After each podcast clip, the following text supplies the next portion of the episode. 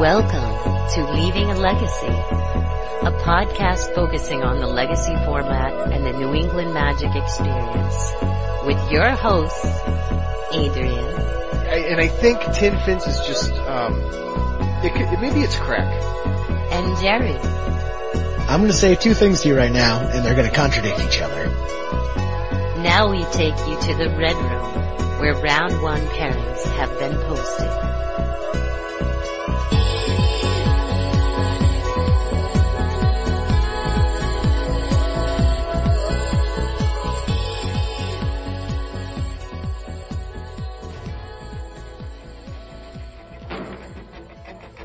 It's astounding.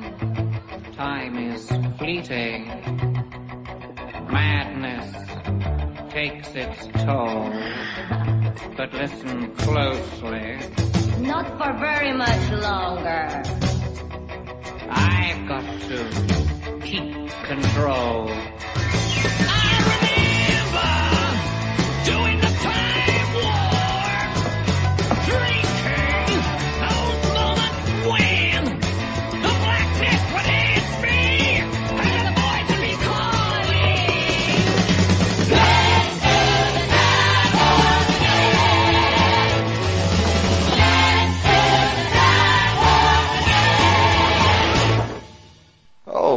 everybody to episode 13 of Leaving a Legacy. Uh, I am Adrian or Mathematrickster at Twitter. Along with me is Jerry. How you doing, Uh, Jerry? Oh, I'm doing well. How you doing, Adrian? I'm alright. How's the weather over there?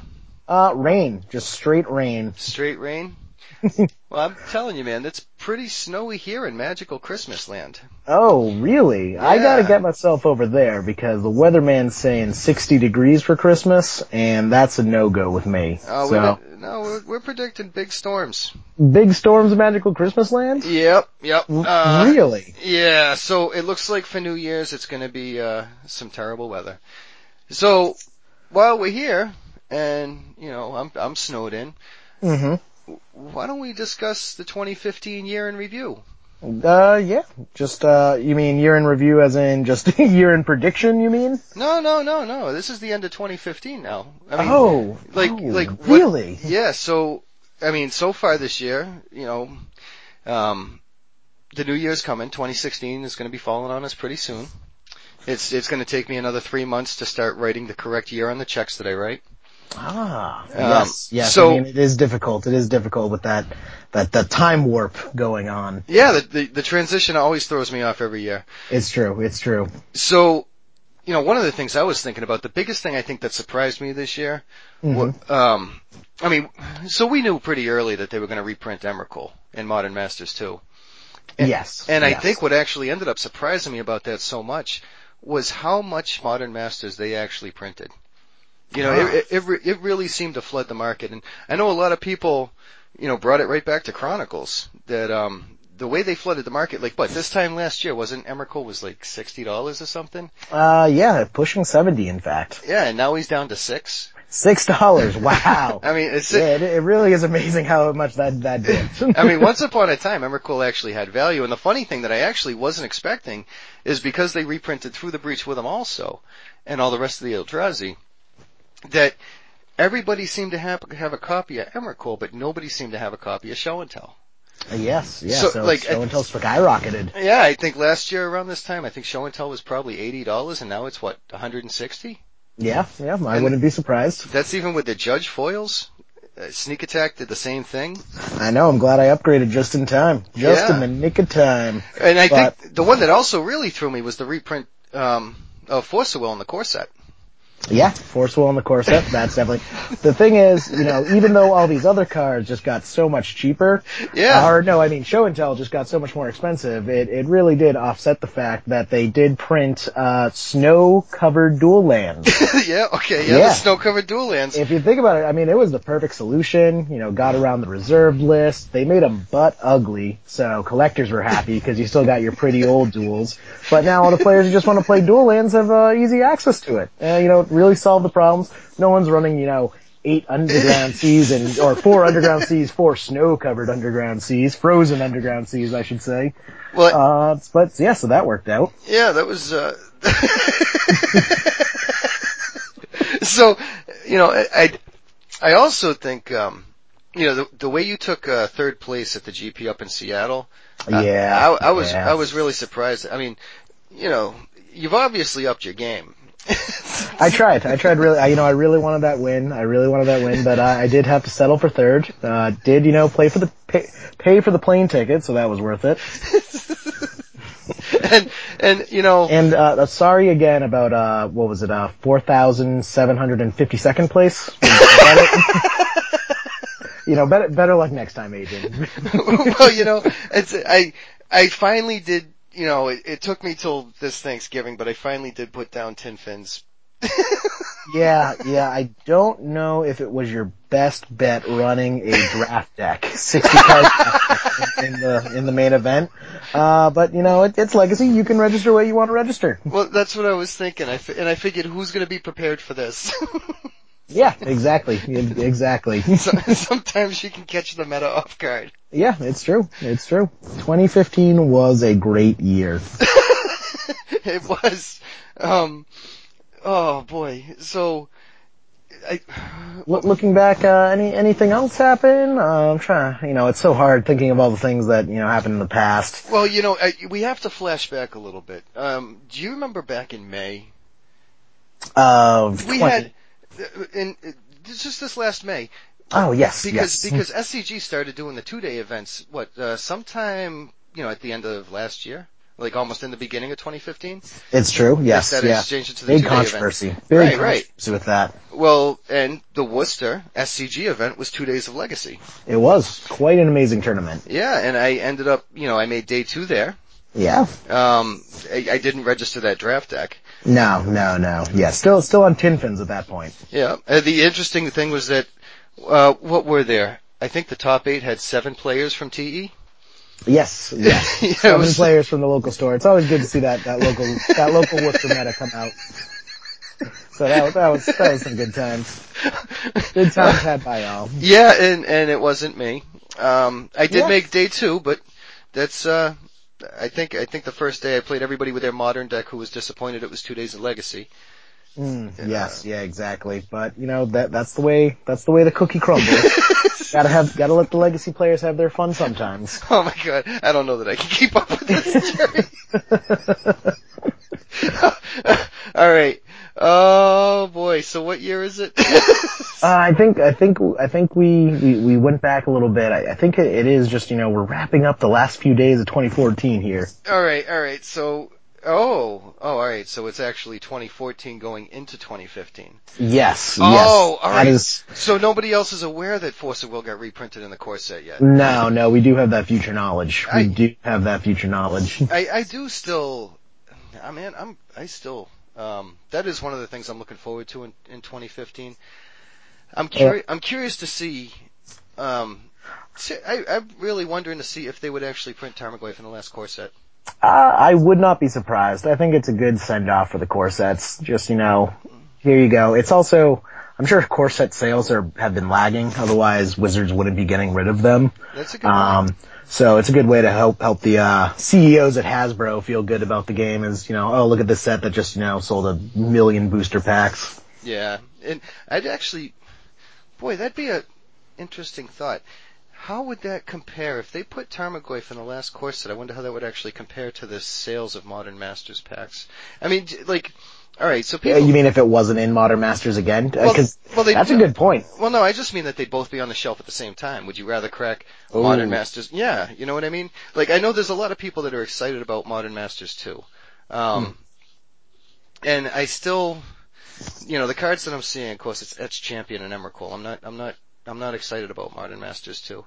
Um, and it's, it, you know, I mean, to be fair, we've seen two cards out of Modern Masters too. yeah, and I'm, definitely, I'm let- definitely, I'm definitely in a minority with it. Yeah, I feel everyone's just excited in general, just because of the possibility that exists there. Yeah, yeah. It's just, uh, I don't know. I mean, I think the first Modern Masters, it was definitely a great set to draft, but it was, I think, I think with the swords really helped. Like, you know, in, in, in buying the packs, it was hard to imagine that there was actually going to be value for me coming back out of the packs. Um, because you have to, like I think I bought one box because it was absurdly cheap at a store that couldn't move it. Um, Of Modern Masters? yeah, and Get out. I bought one box because it was the only thing I could uh, pry out of the hands of the store that was selling it. no, there was there was a store that was going to sell it, and um, the thing is, the store is more focused on standard and standard players. Uh, well, if that event comes around again, you, you, you let me know, cause I will, I will take as many as possible. Yeah. Um. Yeah. I. But- um, yeah. I just the the first Modern Masters set um had me more excited because it actually did put more goyfs for Legacy. hmm You know, and um, Modern still, for me, Modern still as a format doesn't excite me. So the Modern Masters sealed um doesn't really do it for me either. Like they're all. And I was talking to somebody the other day. I still have this hold up with with Modern Masters, and we were actually both of us were talking about it. And part of it was from a conversation we were having last week about Serum Visions, Serum Visions, and Sleight of Hand. Oh, yeah, yeah, yeah. And uh, I was talking to somebody else about what did he have? You know, we were talking about Goblin Guide, and um, Mhm. he was saying like there's some cards that he would just like to get rid of as soon as possible because Right, because of how li- likely they are to be in Modern Masters. well, how likely they are to be in Modern Masters, but the speculation of the print run size that they're going to do Modern Masters for. Because, you know, Hasbro doesn't have the Chronicles familiarity that Wizards does. And, and I was mentioning it before where it's going to be interesting to watch the, um, the dichotomy between the two. Yeah, exactly. You know, because it's almost like there was the two extremes. Chronicles was one extreme where they're very nervous of going back to, where they just flooded the market and crashed everything. Mm-hmm. And almost, you know, even Mark Rosewater has said that that was the closest Magic has ever come to dying. And that's, you know, this other guy I was talking to has been playing for years and he remembers, you know, back then a lot of people that he knew stopped playing then. Oh yeah, it was it was came real close to dying out, and then the most the last Modern Masters uh, was I felt the opposite, where it was such a limited print run that it was literally like trying to score crack on the side of the street. It was so hard to get packs of Modern Masters. Well, the, I think, I think what actually also influenced the first Modern Masters run was that they created a new format that increased the demand. Right. If if things would have been different if Chronicles had introduced uh, a whole new format in and of itself. Right, the Um, demand would have gone up more. Right, and Modern did exist before Modern Masters, but Modern Masters is really what pushed it over the edge, and when we started seeing those huge spikes in prices. Um, did modern? Well, modern Well, modern barely a- existed, it- but extended existed. Yeah, extended existed, and I mean the price spikes came a little bit before, but Modern Masters is what like pushed it over the top, and you know that's when we started seeing, uh, you know, two hundred dollar Goyfs and seventy dollar Vendilion Cliques. Well, be, yeah, and because modern was a supported format, Right, exactly. you know, and I don't know about out towards, you know, I know we're both in the same state, but I don't know out by towards where you are. Um, around here, it seems like modern is a supported format, but it's not a heavily played format. You know, like we get a lot of legacy play around here. yeah, and, and maybe I just don't frequent the stores that do modern, but I know some of the stores that I go to that do standard, the guys will sit there and play test modern, and they may get an eight man to fire, but it's not like, you know, we, we get, we get, like some weeks we get 30 for legacy. right. I don't see 30 for modern. Yeah, exactly. And I think it's just because a lot of New England players, if they have the choice between Legacy and Modern, they'll choose Legacy each and every time. The only people I know that play Modern over Legacy are people who don't have Legacy decks. And who typically would play standard, I think. Right. Yeah, exactly. Yeah. So it's, uh, I don't know. I think it's going to be interesting to see, but we were talking about some of the cards that, uh, Goblin Guide being one of them, you know, Mhm. certain cards that he'd like to just get rid of because he's, he's got quite the collection. Actually, he was, he was, uh, so this little project I got going on where I'm going to, um, foil up tin fins, he gave me a bunch of cards for it, but he also gave me, I, you know, I went to, so we didn't have Legacy this Sunday, right? Right. Yep. So me and the kid next door that I was telling you about does a lot of uh, casual magic. You know, he's been asking me, he wanted to go back down to Ice Imports to do sealed again. So we went down to Ice Imports to do sealed. And um, we stopped at my buddy's house where I could pick up a bunch of these uh, foils. And I went down to Ice Imports. Now, they have Daretti in the case. They have Dualcaster Mage in the case. And they have like a whole bunch of stuff from the Red Commander deck in the case. hmm You know what I can't find in the store? What? Goblin Welder. Really? I can't find Goblin Welders at any store in the area. It's clearly because our podcast has ballooned popularity and everyone has been listening to me describe my welder deck and people have just been buying up every welder in the area. It's it's really it's really silly. And you know, I went to this guy's house. He gave me a bunch of foils, but he also did give me a goblin welder. And and um, he said he's got a couple more for me somewhere. But like like I said, he's got to he's going to go through boxes to see if he can find them because he does have quite the collection. But Yeah, I think what that is is there's these weird legacy cards that are in like the five to fifteen dollar range where people have, but they never really sell them to stores because they're only getting you know like two fifty to to seven dollars in in cash for them, mm-hmm. and so they're like, well, I mean, it's not even worth it to me to sell. I may want to play this deck in the future. I may as well just hold on to it.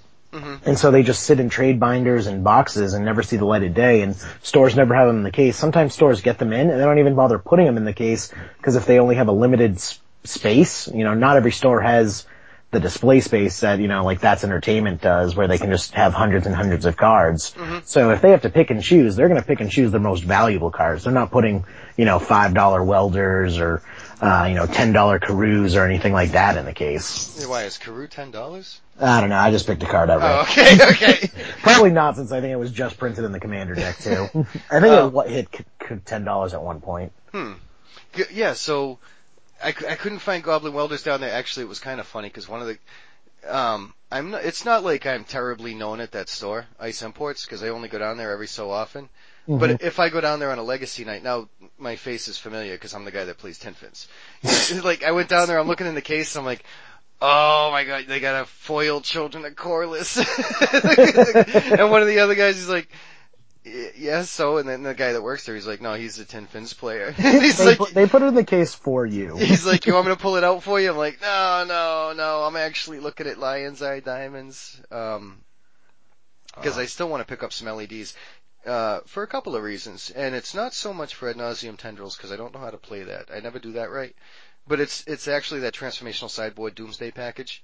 Oh yeah, yeah, pretty and- sweet. and to try Burning Reanimator. Like I've I've done Dredge, um, and the Epic Storm was a blast. Like there's only so many decks Lion's Eye Diamond goes into, but it goes into more of them than like Candelabra or uh, what was it you mentioned? Yeah, Imperial Recruiter. Right. Yeah, exactly. Yeah, I feel LED is is not a main pillar, but I definitely put it up there with like Wasteland and Force of Will as kind of the the pillars of the format where if Okay. you want to play a certain style of deck, it's very important that you have this card. Yeah, it's definitely. I mean, it's more versatile. It's not as like it's not as versatile. Yeah, as, not as as ver- Force of Will, but like Right, I was- Sorry, go ahead. I was just gonna, I was just gonna say Wasteland's probably the most versatile just because it's colorless and can go in literally any deck. Mm-hmm. Force Will just because blue can also go in any legacy deck. Mm-hmm. And then probably LED after that just because it's very systematic of a lot of the combo decks is having access to LEDs. Yeah, yeah, and um,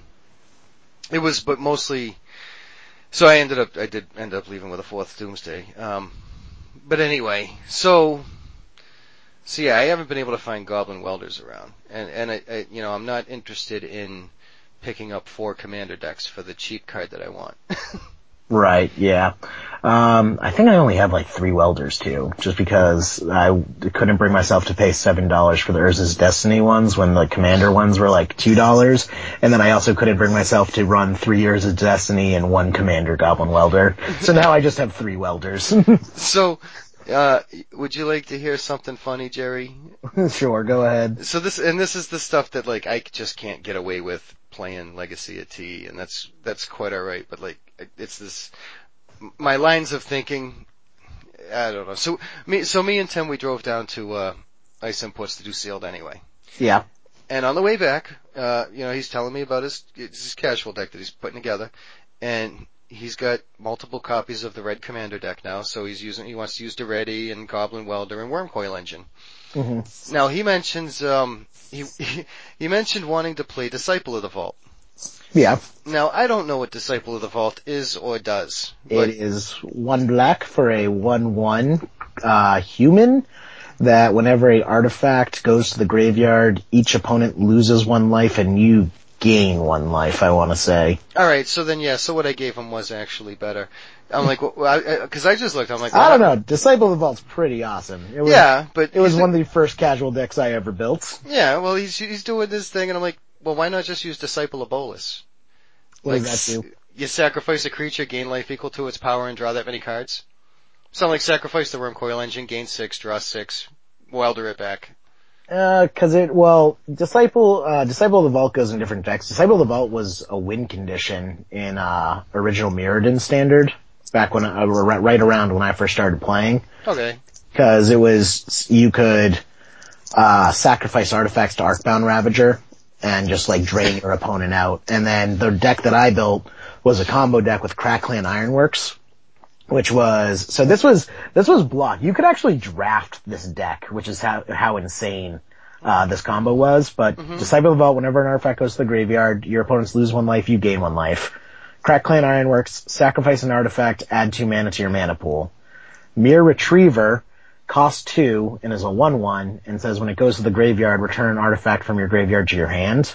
Okay. So with two Myr Retrievers and a Krark-Clan Ironworks, you just keep sacking them to the Cla- Krark-Clan Ironworks. They return the other one to your hand because they're also artifacts. You use the two mana you get off of Krark-Clan Ironworks to play it again. Okay. So that in itself is just a self-contained infinite combo where you cast infinite creatures, uh, sack infinite artifacts, and the infinite artifacts go to the graveyard. So all you need is Disciple of the Vault in play, and you just drain them for infinite, gain infinite life. And this is a draft deck. It could have been, yeah, it was all in the Mirrodin block altogether. So you could do it in draft, you could do it in block, you could do it in standard. It was even good enough where it saw some uh, extended play. And I'm, I think there was a version of it in Legacy for a short time where instead of Krark-Clan Ironworks, I think it was Altar of something, but it, it let you sack creatures to add mana and it cost just, it just cost less than Krark-Clan Ironworks, so it was more Legacy playable. Hmm. So, well, in- interestingly enough, one of the points to that story was that, um, I, I am now thinking of bad lines of play. Good. Even Good. worse. Like, um, you know, I mentioned Disciple of the Vault. He definitely got excited. He's like, I could draw six and sack the token and get the wurmcoil back and, uh, and of course it's because I don't really know what Disciple of the Vault did, but, um, you know, and that's not anything, anything that I'm gonna try in Legacy. You know, Yeah, it, the deck, I mean, the deck was pretty iffy beforehand just because it was really susceptible to a lot of, you know, susceptible to counter magic, susceptible to removal, susceptible to artifact removal, and so it was already a pretty iffy deck, which is why it was fringe. And then they printed Abrupt Decay and it was just, yep, not even worth playing anymore. Okay. Um, I, I had another little experience this morning too where, uh, you know, th- there's a Facebook group, um, there's a Facebook group for a store in the local area. And one of the guys seems like an, ol- it, as far as I understood it, seems to be an older guy with like a, a little girl and, uh, he's trying to play Legacy, he wants to play some Legacy, and he, he keeps showing up there and they may or may not get eight people and sometimes I usually, I haven't met the guy yet. I've been at like other locations or whatever. And, uh, I want to go up there. I'll probably go up there and play this Sunday and, uh, hopefully he'll be there. Cause I wanted to meet him anyway. Um, you know, whenever there's somebody that's actually looking to get into the format, I always like to meet people. Um, yeah. So, he mentioned on the Facebook group trying to do, uh, some sort of deck where, because everybody's playing Tarmogoyfs or Treasure Cruise or whatever, to do something with, uh, Rest in Peace. And the owner of the store kind of flagged me in the comment. hmm Somehow it ended up, it was like on a, the owner of the store had put up that he was doing something for a modern deck. This guy responded where he was trying to do something with Rest in Peace because of the Goyf and Treasure Cruise. And he, so then the owner of the store says, well you might want to talk to Adrian. And he flags me in the comment because the owner of the store had tried my deck and liked it. Now, my deck was blue-white land still. So it was Rest in Peace Energy Field and then a lot of do nothing stuff Yep. and and he was actually playing against um Josh Josh's uh Grixis deck Faden deck. hmm And the it was a it was a it was a funny it was a funny match because like they were just trying to deck each other. It ended up so silly, but um he liked he liked the rest in peace energy field combo that was in the deck. So when this guy mentioned it, he flagged me in the comment. Well, because the original question had something to do with the modern deck, I was getting emails all day because I was flagged in this modern thread. and and so at lunchtime or whatever, I go outside and I'm looking at like this thread because I'm getting posted on it because I was mentioned in like one of the original comments to it. yeah, yeah. And I'm like, well, I don't know if this People has are turning to you for modern advice, Adrian the modern master. absolutely not. you know, but like, um, the the thing was like, you know, one of the things, and I, I have absolutely very little idea or interest in modern, but one of the things I found with Legacy is that Rest in Peace does not answer Treasure Cruise. You know, as much as I like to hope it would have, um, Rest in Peace Energy Field is a cute combo, but it does not answer Treasure Cruise, and usually the decks that do Rest in Peace Energy Field do nothing for a long time, and by that point in time, most of the Treasure Cruise decks are just content to pay eight. Like I don't know, I- like I watched, well, I I wouldn't go so far as that because a lot of the Treasure Cruise decks don't even have eight sources of mana in the deck. Uh, okay, how's this? The one time I actually watched somebody cast Treasure Cruise for eight, they were content to do it because they were in a they were in a two casting cost board lock and needed to get to engineered explosives anyway. Yeah, it, it was against the Rest in Peace Miracles deck, and, and now he had eight sources of mana. Um, most of them may not, like most of them may actually be planning or I would I would say close to eighty percent of Treasure Cruise decks don't have that much mana.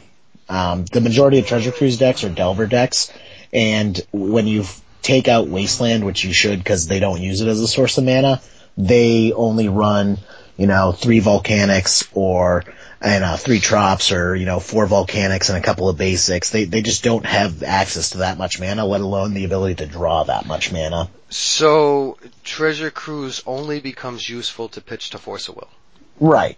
which is still not the worst. Yeah. I mean, it's actually it's it's it no, it's probably fucking Yeah, because well, I mean, even even besides that, it's like you can always put it back with brainstorm. But the fact is, is they can't treasure cruise. That's your goal. um, It's just like rest in peace doesn't necessarily answer Tarmogoyf because you still have a zero one body on the board, but it's pretty it's pretty effective at what it does. It may not be a one hundred percent answer, but it's definitely get gets the job done. um, okay. Well, so when I've seen people in a position where they have to pay eight for Treasure Cruise, they've been content to do so. Right. Yeah, exactly. Because you're drawing three cards. Right now, it, it, of course they they would much rather um, ancestral recall, but you're in the wrong format for that. You know, um, so so I mentioned it in this thread, and, and it was kind of funny because you know we know Aaron who plays Death and Taxes, and I just I just kind of put up a quick thing. I'm like, I don't know. Whenever I see somebody actually have to pay eight for Treasure Cruise, they're usually content to. Like that's just from what I've seen. Like. Uh, of course, they'd rather pay one or three, or you know, manipulate their graveyard in a way that they can in order to, you know, balance the casting cost with the utility. Mm-hmm. Um, but I actually made a quick comment. I'm like, all right, yeah. So, from what I've seen, Rest in Peace doesn't answer Treasure Cruise, um, and it, it may just be the people that we play with make sure that they have enough sources of mana to cast it. But I, I said, you know, if they have to pay eight, and then I kind of referenced Aaron. I'm like, yes, Aaron, nine with Thalia. I know. Yeah. So- yeah, exactly. Well, even with that is, I feel that's just also a, a psychological thing you may have with that just because, just because you see people be happy, it's like, yeah, I would be happy if I can cast a treasure cruise through a rest in peace too. But what you're not seeing, unless your opponent has the worst poker face in the world, is the frustration they have having dead treasure cruises in hand with a rest in peace on the board. Um, well, all right. Here's here's the exact. This is this is one of the exact games I've, I saw this happen in, and maybe this is a best case, men, you know, scenario mentality thing. So, Rest in Peace Miracles was playing against. Um, well, Josh was playing against him with his Patriot deck, and this is the game where Josh got to his last card and killed him for exact amount. Because Yeah. he, he was holding a lightning bolt, but he needed to get to an engineer engineered explosives the Miracles deck wasn't going to do anything. Josh just needed to go through his deck a little bit faster. Yep. Josh being smart enough to play enough lands to cast Treasure Cruise if he needs to.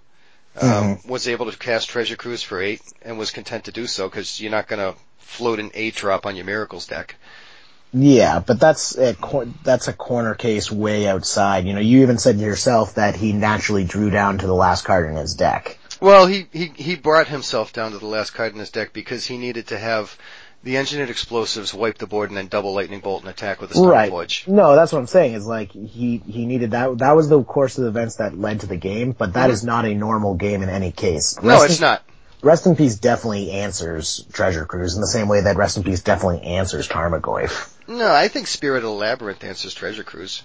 Okay, Spirit of Labyrinth also answers Treasure Cruise, but if you're saying that tr- Rest in Peace is not a sideboard answer to Treasure Cruise, that's that's just that's not correct.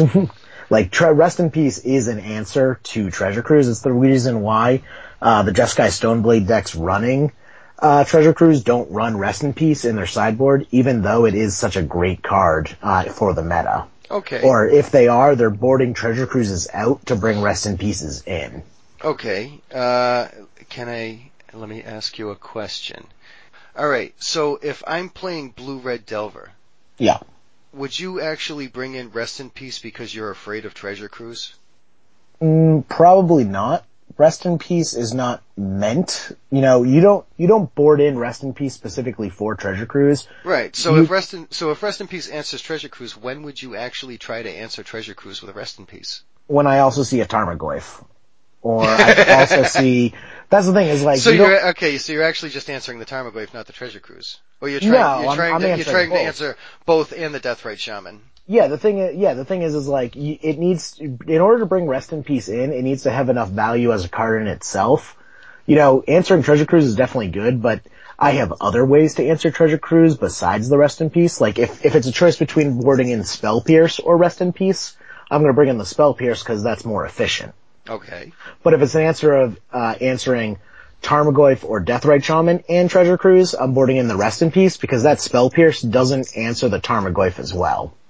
It's the same thing as like, if I have Submerge and Rest in Peace, I'm bringing in the Submerge if all I see is the Tarmogoyf because Submerge is a more efficient answer to Tarmogoyf than Rest in Peace is. But if I see Treasure Cruise and Tarmogoyf, I'm gonna bring the Rest in Peace in because it answers both of those whereas Submerge only answers the Tarmogoyf.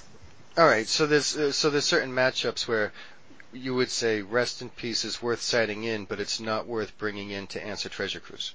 Right. Yeah. You wouldn't do it specifically for Treasure Cruise. It's more of the catch-all that Rest in Peace is answering Treasure Cruise and these other cards. I, mm-hmm. I thought you were just saying that like, you shouldn't bring in Rest in Peace because your opponent can just play around Rest in Peace. It's not easy to play around a Rest in Peace by any means. No, I'm just saying Rest in Peace doesn't answer Treasure Cruise.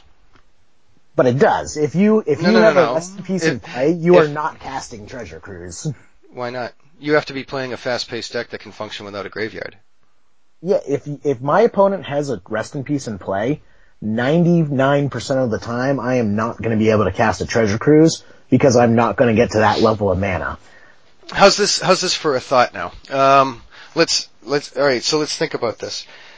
What deck would play Rest in Peace? Uh, Shardless Bant, maybe? Or no, no, Shardless Bant wouldn't. Would they?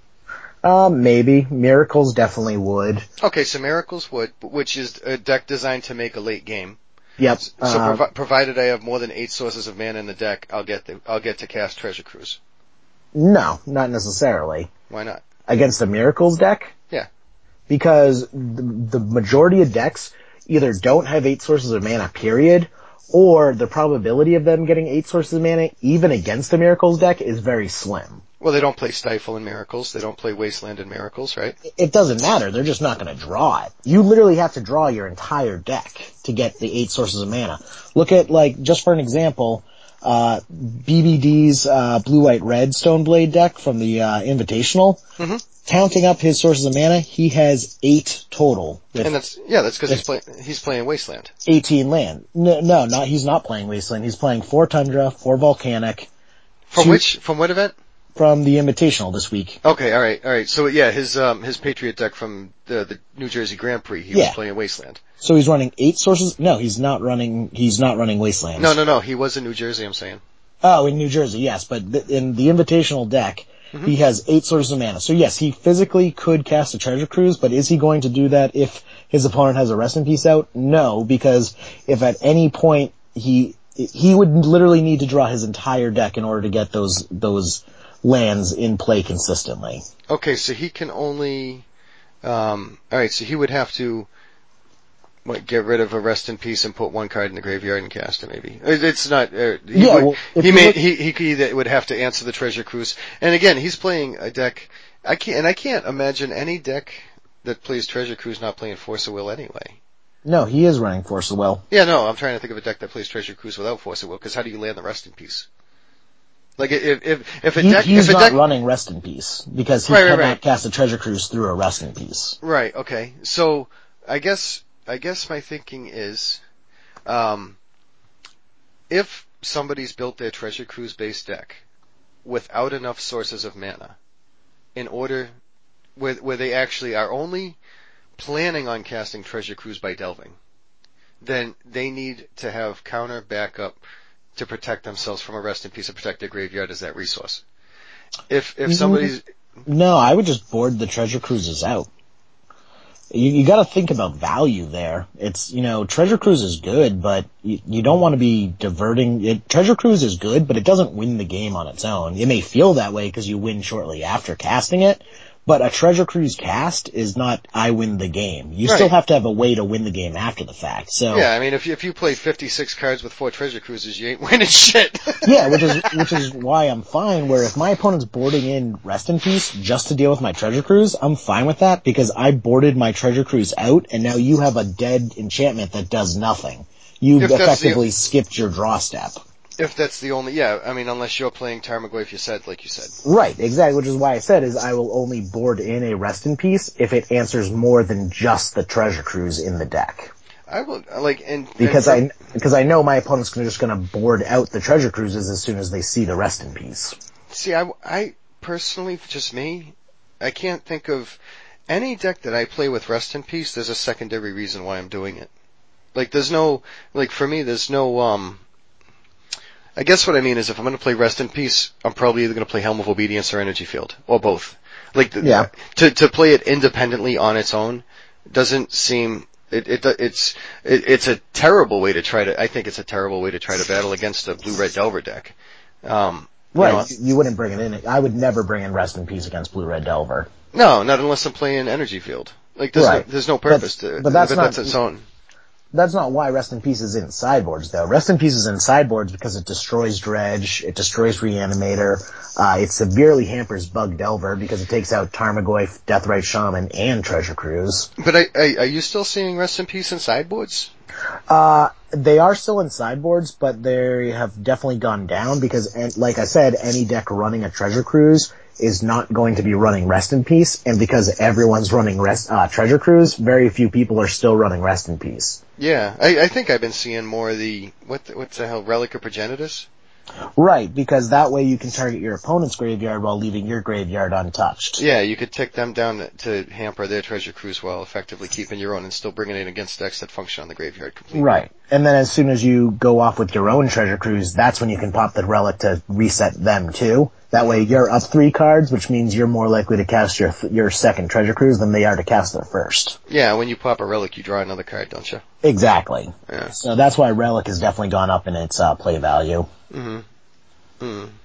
Yeah, I just I, I don't I I I haven't seen I haven't seen Rest in Peace as as an effective answer to Treasure Cruise, and actually I haven't been whatever I've been playing lately. I haven't been afraid of Treasure Cruise. I think Bob was right. Um, you know, I I started to take a, a look at the Jeskai Stoneblade deck again. Yep. You know, and, and from uh, from the Grand Prix Invitational and apparently BBD in the Invitational, uh, not the Grand the Grand Prix anyway, and, and um, the recent Invitational. I think Bob was right when he was saying that the it, it seems like at least for now, or at least, and now I can at least see what he was talking about, that the Jeskai Stoneblade deck goes over the top of other Treasure Cruise decks.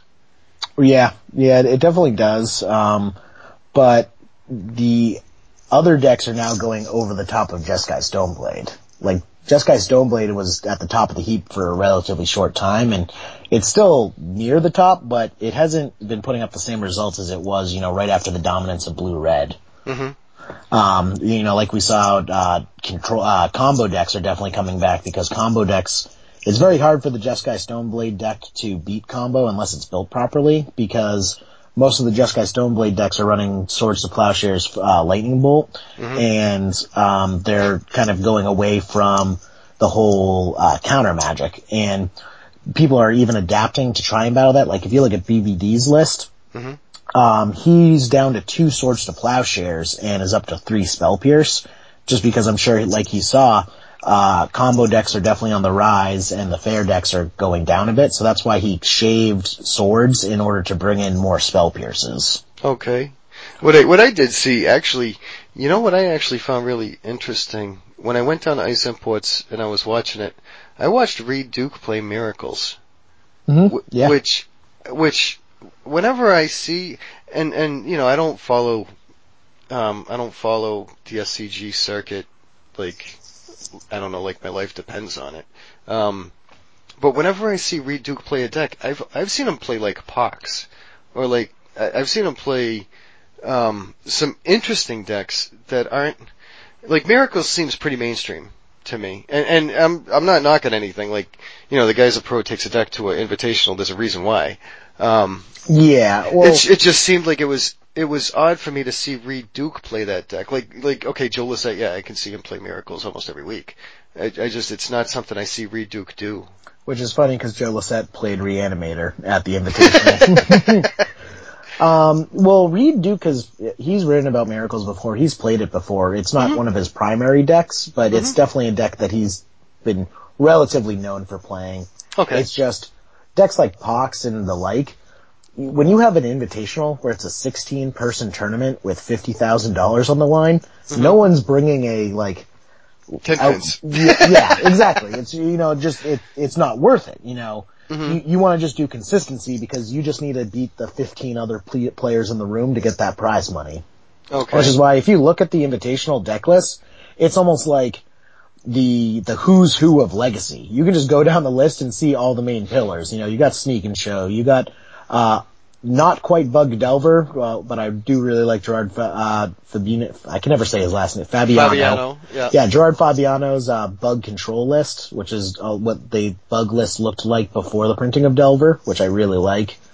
Um, you know, Reid Duke on Miracles, BBD on uh, Blue White Red Stoneblade, Tom Ross on Infect, obviously, uh, Elves, Reanimator, Rug Delver, Omnitel, Death and Taxes, Storm. You know, it's all like kind of like the who's who of of Legacy. There aren't any out there decks that you've never heard of before. Like the two weirdest decks I can see on the entire list are probably the Omnitel list, just because that's I haven't seen that in a while, and then the Grixis Control list that Kevin Jones ran, which Yeah. I love because that's what I've been jamming online all all day.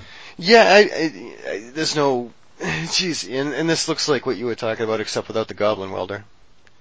I mean, Uh, well, uh, actually, no. he's got True Name Nemesis. No, yeah, this is this is very different. This is this is the deck I've been playing on Modo. Oh, this Um, is um, this it's- is like Eli Kassis deck. Yeah, it's very similar to Eli Kassis' deck from uh from the GP New Jersey. Yeah.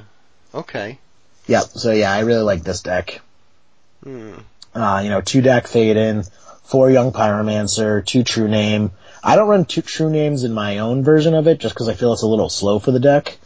Uh, two snapcaster, baleful strix, uh, you know, brainstorm, force will, lightning bolt, cabal therapy, just because cabal therapy plus young pyromancer is absolutely brutal. Okay. Um, Forked Bolt, Gitaxian Probe, Ponder, preordain, one preordain, Treasure Cruise. I do think the thing he's missing that I love in my version online is Innocent Blood.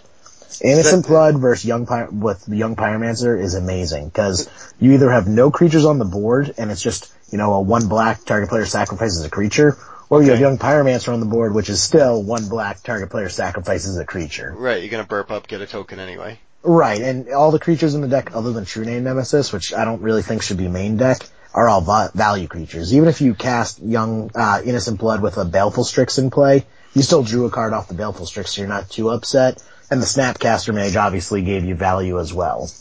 I I got a question for you. I don't know if you can even answer this for me. Yeah. Now, all right. So I I can understand the value in it, but maybe you can like go in a little deeper on this here. Tsabo's Web. Yeah, I, I was just looking at that. Yeah. Um, I, I know, I know. Josh pointed it out to me too in his sideboard of what he was playing, and he liked it, and I was trying to wrap my head around it. Yeah, I think that was a meta call that just didn't pan out. Um, lands, the deck lands, has been really popular in Legacy, and with it being invitational, a lot of these players are very well connected, so they have access to the tabernacles. Um, I think he was just probably expecting the lands deck to be more popular than it was.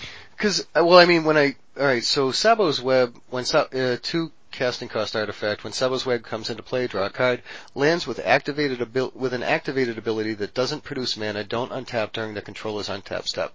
Now I want to see if I can think of all the different interactions that this matters with. Uh, very little would, it, but it, would actually interact with Maze of Ith, right? Uh, I think that's probably not as common. I, I feel No, more- no, no, I'm not, I'm Yeah. not talking Oh, about okay. common, I'm just Yeah. talking about valid. Yeah, You so know, yeah, Maze of Ith, Mazavith, Karakas, Karakas, Mutavault, Mutavault. The big ones is it shuts down Infect. it shuts down, yep, very difficult for Infect because it shuts down Pendelhaven, Inkmoth Nexus, yes. uh, like all, all, all, all the, you know, lands in, uh, Infect get hit by that. But also, so like also Karakas, right?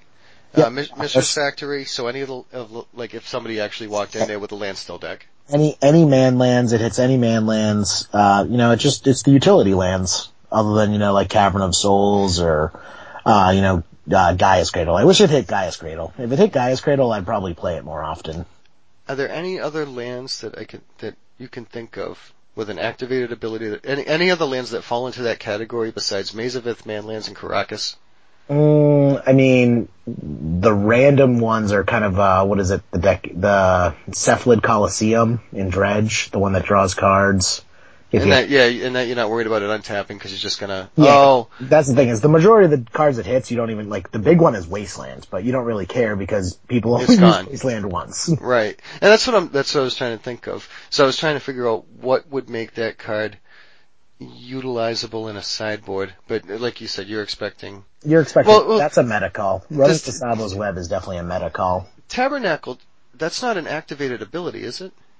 No, No. that's that's just a that's just a upkeep. But Tabernacle doesn't tap for mana anyway, so you don't care that it, uh, that- Whether it's tapped or Yeah. untapped. I mean, Uh, unless you had like what herbs, uh, Urborg. Yeah. Um, the other card, oh, I, I just realized another land, but it would never come up is, uh, Library of Alexandria. Right. And, uh, Bazaar of Baghdad if you're getting into vintage. Yeah. So, Tsabo's Web sees more play in vintage, just because it, it hits bigger cards than that. Huh. Um, uh, yeah, Tsabo's Web's definitely a meta call expecting Infect, which probably isn't the, you know, it's a 16 person tournament. He knows Tom Ross is going to be there, so he knows Tom Ross is going to be playing Infect. Right. So that could have just been like, this is my sideboard slot for Tom Ross. So in in general, maybe like what if you expect infect or merfolk. Yeah, Infect, Merfolk, lands. It's, it's very, very meta specific card. Hmm. I wonder if it's actually use, useful against merfolk. I was just trying to think of like what what other cards because I, you know, somebody was mentioning that card recently and and seeing it in the invitational. I just wanted to get some deeper insight on it that maybe you had. Yeah, I mean, I think there's a reason why we only see it in these corner case situations. Um, so I'm actually, I am a little bit more curious to see Gerard Fabiano's list only because Yeah. from how much I actually did enjoy uh, Shardless Bug, playing Liliana with Jace together is so much fun.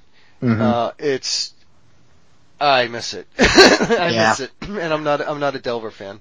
Yep, exactly. I, I was really happy to see this version of the deck because this is pretty similar. Um, you know, it, it's different in the creature base as in, you know, like Deathrite Shaman and True Name Nemesis. Those weren't there before, but, uh, prior to the printing of Delver Secrets, this, this is kind of what the bug, the, what they were called Team America decks, uh, looked like.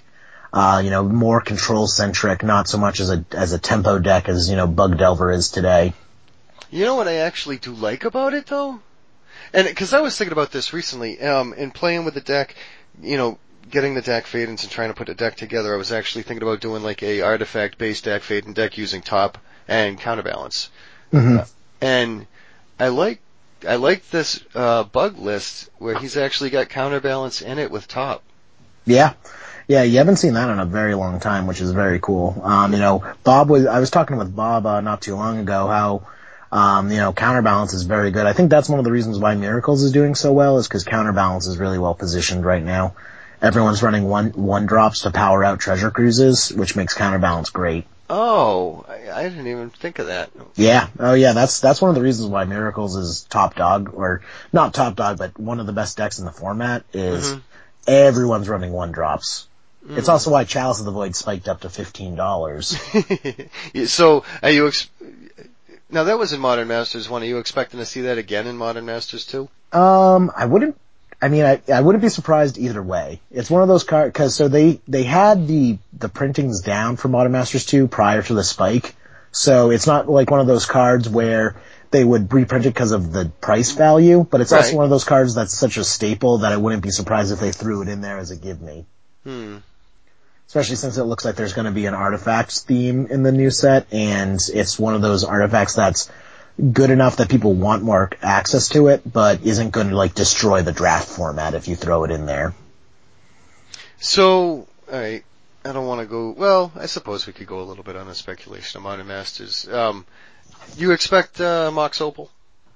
Yeah, yeah, definitely, 100%. Okay. Do you think that they're going to reprint anything in Modern Masters 2 that, that, that they've already printed in Modern Masters 1? Do you think they would like, re, you know, duplicate up again? Yeah, I think they really have to. I mean, look, looking at Cryptic Command, Vendilion Clique, um, uh, Dark Confidant, they, they, they have to if they want Modern to succeed. Really? Yeah. Unless they're planning on just reprinting them somewhere else, I'd be very surprised if they don't have some reprints. I wouldn't be surprised if Tarmogoyf isn't in there if it is in fact in the core set. Alright, so when did you start playing? Back in Onslaught? Yeah, uh, first tournament I ever went to was the Legion's pre-release. Alright, so you don't actually re, alright, so you don't remember like the actual Chronicles debacle Now, way before my time. Okay. Um, like I guess not not my my fear out of it, but it. So my cu- I guess what I'm curious to see is if they reprint modern like. Let's let's say everybody wants Tarmogoyf, Dark Confidant, Vendilion Clique, right? So they reprint Modern Masters 2. So now they increase the supply on those cards. And Modern begins to get less support. Then those cards take such a hit that it, it trickles o- over to anybody, really anybody outside the standard. Right? hmm Um, and that, like, I think besides the overprinting, it's, it's the deflation of your hobby that made people walk away from the game to begin with. Back in Chronicles. Yeah, but at the same time, you have to strike a careful balance because just as it, deflation is going to ruin the value, crazy inflation is also going to ruin the value.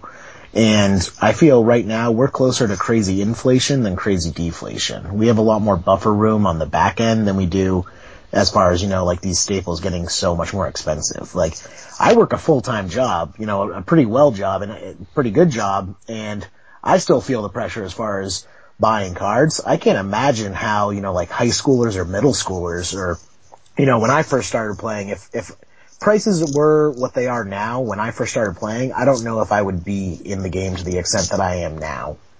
Um, it, it, it's very difficult for people not working full-time jobs to afford these prices. Sure, valid point. Yeah. And, and not even just with modern and, and legacy, but even standard. Uh, when I, when I first started playing, like the cap for a standard card was like $20.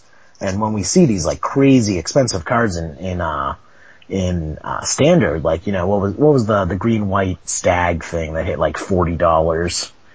You know, you know, the, the Fleece, not Fleecemane Lion. no, no, this was, uh, it was like whenever your opponent casts a spell, they, on, on your turn, you put a token into play that's, No, that's probably before my time. it was, it was in, it was in Ravnica. Um, The original Ravnica? no, no, the Ravnica that just came out. Return of Ravnica? Yeah, it was like one of the hottest cards in standard.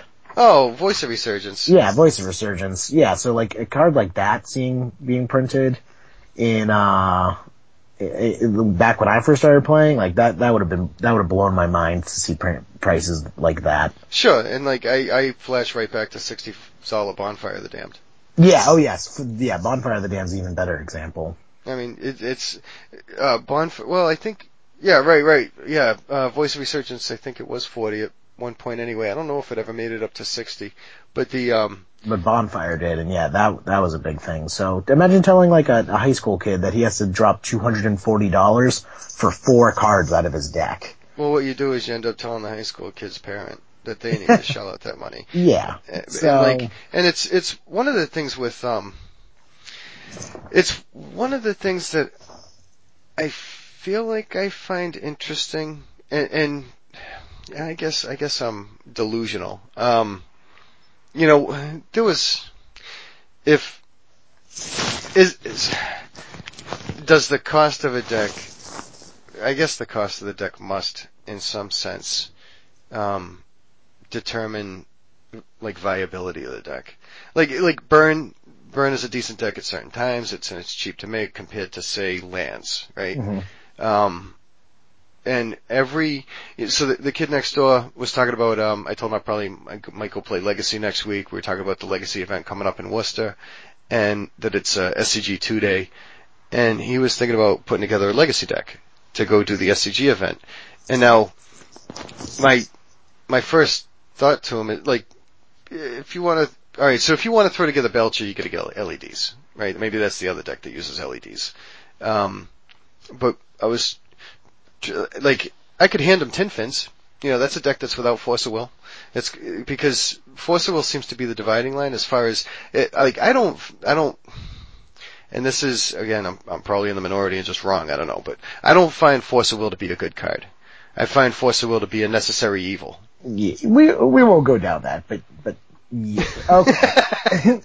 All right, yeah, okay, I see what you're saying. Yes, Force Will is definitely a necessary evil. It's It- a necessary evil to make sure that I don't lose to Belcher. It's a necessary evil to make sure that if I need to stop something early, I can. yes. But as far as being a good card, if I have to force a will your Thoughtseize, I better be protecting something damn good. Okay, Like- yes, yeah, you're correct. You're correct in that. In the strictest sense of you know what makes a good magic card, yeah, as far as you know, like card advantage, all the uh, as far as magic theory goes, Force of Will should be a bad card, but is not. It's a very good card because of real life.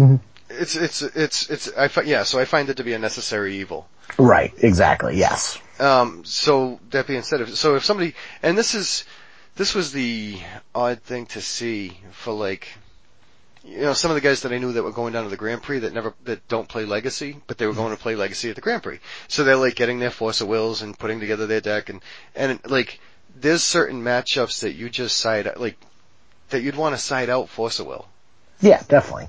And and without and, and I am not as extensively familiar with what those matchups are where I want to be siding out of Will. You know, but there's certain matchups where I just want to side out of Will. Um, now, if I'm even less familiar with the format, I really have no idea what those matchups are. You know what I mean? Okay. Um, I'm trying to think of an example now where I side out Force of Will. I mean, you you set out Force Will against you know the the Rug Delver mirror match.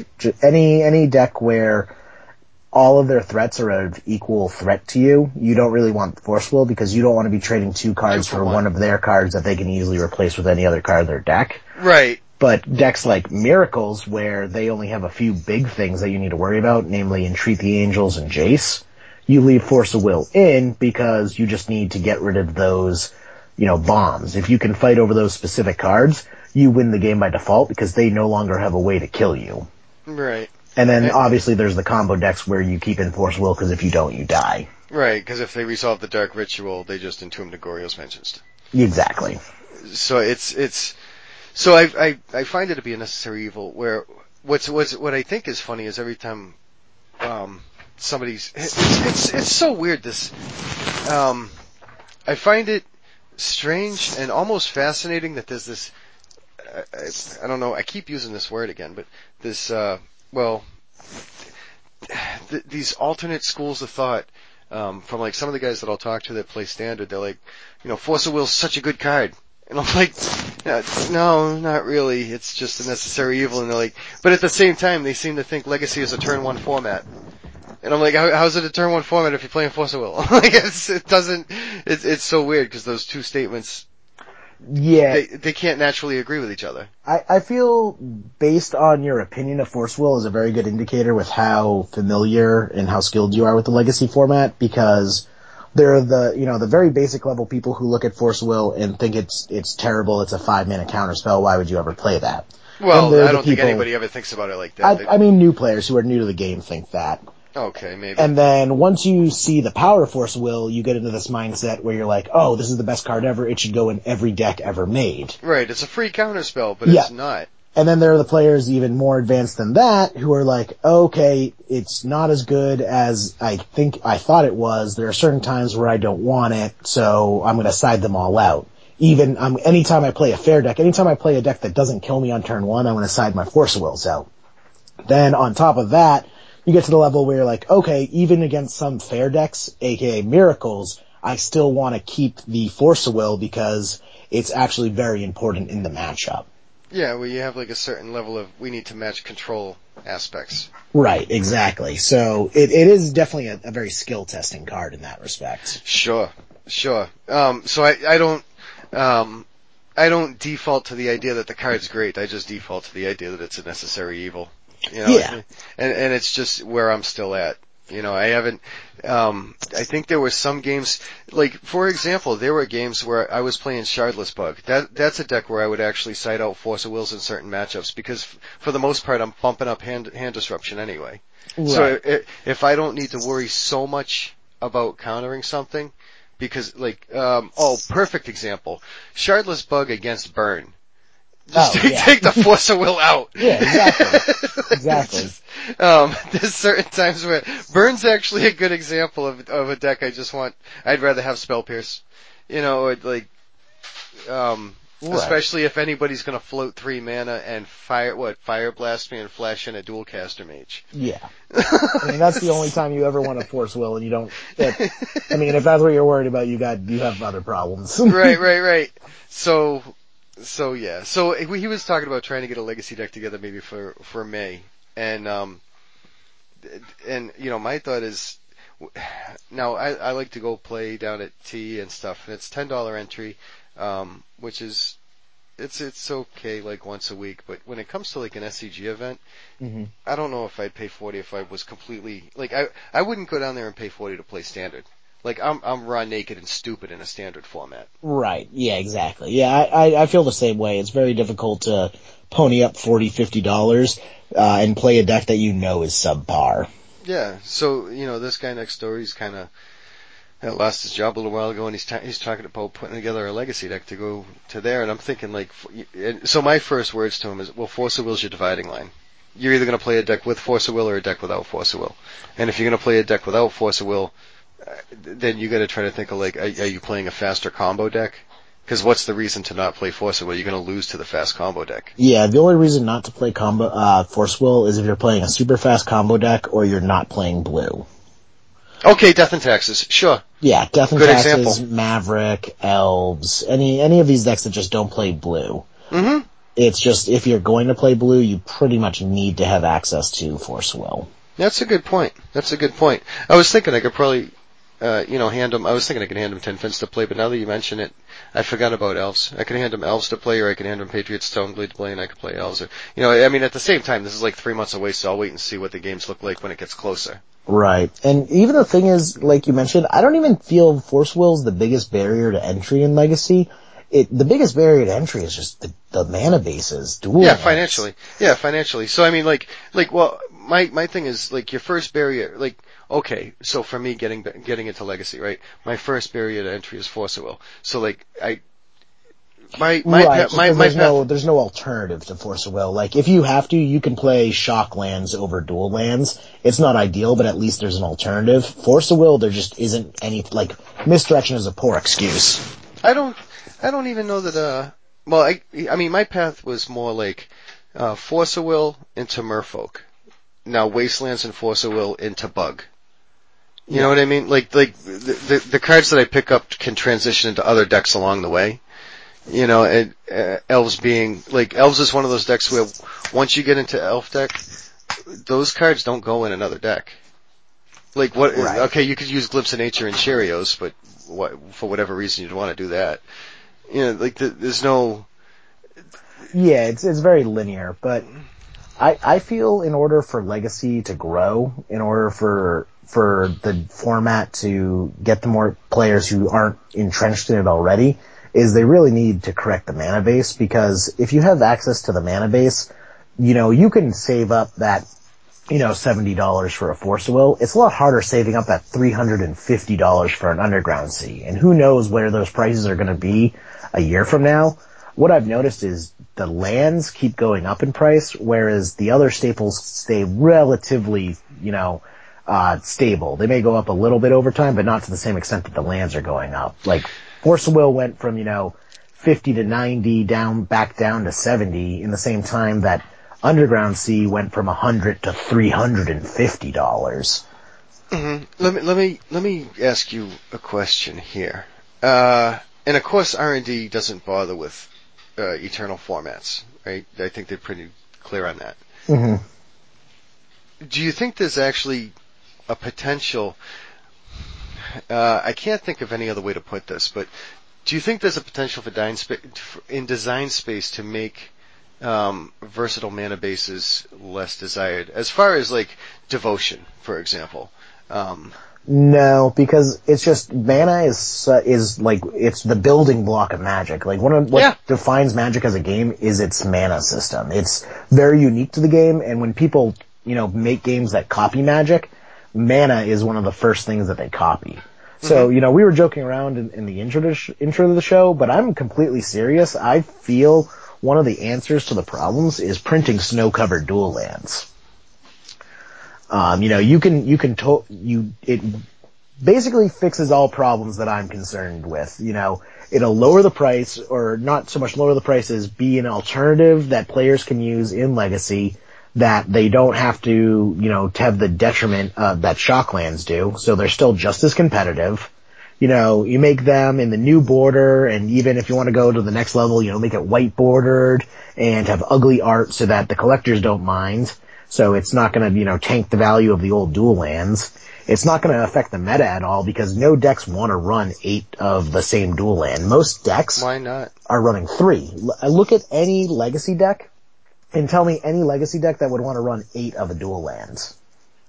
You, most decks don't even run four of a dual land. The man, your mana bases are so constricted that you just don't have room. You know, you're running 18 to 22 lands depending on the deck, and between fetch lands, basics to hedge against Blood Moon, Wasteland, utility lands like, uh, you know, Mutavault or Ancient uh, Tomb or City of Traders or Gaea's Cradles or anything like that, you just don't have room to run eight of the same land. name I, I name any deck that would run eight of a dual lands. Uh, I would have to think of a deck that I'd play It, it doesn't exist. I it's it's challenging to find a deck that Well- runs four of the same dual lands. I think I'd probably, alright, let's say I did this. Um, in Shardless Bug, I would run extra Underground Seas over Bayous. No, because they don't even run four underground seas. In Shardless Bug? Yeah, they don't run four under. Look at all right. well, so what's the last time you've seen a Shardless Bug deck, though? I think I ran four, didn't I? I'm pretty sure I did. I mean, it's it. Look at look at so look at Gerard Gerard's list. Uh, Okay, well that's three- not Shardless Bug, but It's yeah. not Shardless Bug, but it's close. Three underground sea, true tropicals. So not even running four there. Uh, yeah. well, he's look- running ten fetches. Let's look at Miracles, which is a blue-white deck. Miracles, a blue-white deck, is running three Tundra. It's not even running four Tundra in that case. Okay.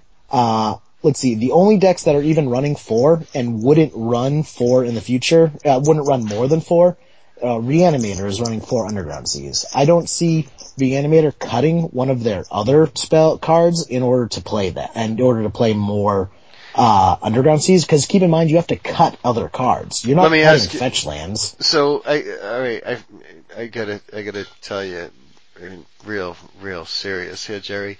I can't believe we're having a conversation on snow-covered dual lands. Dude, it's literally fi- name a problem with snow-covered dual lands. I feel it would fix any problem. Gets around the reserve list. All right, let it's me, not going to shift the meta. let me- let me won't mind. let me ask you a theoretical question into magical Christmas land here for a minute. Sure. uh, if you have a snow-covered underground sea in your reanimator deck. Yes. Um, now, let's say you're running two underground seas and two snow-covered underground seas, yep. and I wasteland you and then surgical your underground sea. I would be fine with that because, Because no one. you'd still have two snow-covered underground seas. Yeah, but the thing is, So- no one does wasteland surgical anymore, anyways. That's that hasn't been a play for a long time. Right, I still like it. That doesn't it's a good play. I mean, Well, no, no. even if someone I'm- does I'm- that to me now, I'm not. I'm not. I'm not disagreeing with you. I'm a nobody. no, I'm not saying that. I'm just saying it's like that. That's not a valid play anymore. That's that's you know if you Why? show that play, you know, to people, they'll be like, okay, that's cute. But if that's your way of beating that deck, you are going to lose that match nine times out of ten. Well, let's let's let's say. All right, Patriot Stoneblade. Okay. Waste your Tundra Surgical it. Can you cast a Stoneforge Mystic? No, but I'll beat you down with Delver, True Name, uh, True Name Nemesis, and uh, Lightning Bolt you to death. Yeah, you gotta hope so. I mean, that's- that's, that's- not that's that's, my not thing. too You- hard. You can't swords my you can't swords my threat on the board. You can't swords my true name. Yeah, but you're down two cards, and you hindered me. You didn't stop me. You No, are, I- you have card disadvantage now to not really affect me. I mean, you affect me, but it's not backbreaking. And then if I have any diversification in my mana base, that doesn't matter. If I'm running a planes, I'm fine with that. I just fetch up my planes and cast Stoneforge Mystic. Okay, uh, let me. Now that you mention it, and it's it, this is kind of funny because I actually haven't done Wasteland Surgical in some time. But Yeah, like there's a reason. There's a reason no one does that. Is because it's not a good play. Now let me. So under uh, Brian Braun-Duin's Jeskai Stoneblade deck, hmm I don't see a planes, Okay. so he actually can't cast it. And how many copies of Surgical Extraction do you see in any deck? Sure, I'm not saying anybody else would do it, but I guess what I'm saying is put me up against Brian Brown uh, doing with my Merfolk deck with Surgical, and I beat him every time. I mean- that, that shit doesn't happen. I even that it's like it's like even if you take him off a color, it's a three color deck. He still has two other colors to work with. uh, yes. I mean, the only, only, only time I could see Wasteland Surgical Extraction being a good play is a, against Cloudpost because you take Yes. them, you take them off, you know, their game plan. And you against know any other deck, shutting them off of a color isn't that good. I mean, otherwise, why Yeah. is why is Reanimator cut Iona? Very Yeah. few right Reanimator decks run Iona anymore because taking a deck off a specific color is good, but it's not great. you just you just flashed me back, Jerry. Yeah, Yeah, Wasteland Surgical. It was actually Cloudpost was the last deck that I did that to. yeah, exactly. And it was That probably deck six months ago. yeah. It's like it's That- the only deck you would want to do that against. but it's so funny when you do it. Yeah. Like I think I think that's actually what happened was I was playing Merfolk against somebody playing 12 post and it wasn't uh it wasn't who I, who you would expect I'm normally playing 12 post against um but it was uh somebody from another area and and I was playing Merfolk I wastelanded the cloudpost I surgicaled it out of the deck and then I held Flusterstorm for the show and tell and I just beat him with Merfolk Lewis. Yeah. Well, that was the, what I was going to say is even against that deck, it's not that great either because the last time I did it, I did Wasteland Surgical and he goes, okay, show and tell, put Emrakul into play. And I lost that game. Yeah, Merfolk So even the best, best possible situation where I got the combo off against the best deck to get it off, I still lost that game. So what were you playing? What was the deck you were playing? I was playing, I, I was playing, uh, uh, bug, uh, walkers at the time. Okay. Yeah. I was I was just wondering because uh, like that is uh, that's something that I have done um, frequently in Merfolk, and I think mostly it's because I have a tendency to keep surgical in Merfolk. Um, because I seem Yeah. to be more afraid of graveyard decks when I'm playing Merfolk. I don't have much graveyard interaction. Yeah, I feel just surgical value as a card has gone way down since the printing of Treasure Cruise. Well, sure, but I guess I guess my thing is like when I'm playing Merfolk, uh, dredge decks make me more nervous. Yeah, but I would rather any other graveyard hate against Dredge than Surgical. Like, Surgical's not very good against Dredge just because they have so many other ways to kill you. It's like, sure, you get their Bridge from Belows, they just kill you with Golgari Grave uh, Trolls and uh, it- re- reanimating them. No, I'd, I'd much rather have a Grafdigger's Cage. It's, it's, um, besides, what else is like, Um, I would think Reanimator is the only graveyard-based deck that Surgical's good against, and even then, Grafdigger's Cage is just better. uh, surgical is not. I don't, I don't like surgical against reanimator. Actually, Um, I- I've actually, done it- Tinfins. Tinfins is the only deck that I would rather have a Surgical over any other card. Um, surgical doesn't scare me with tin fins. Well, it's, you hold the Surgical back to use at instant speed, to, in response to your in, instant speed cards.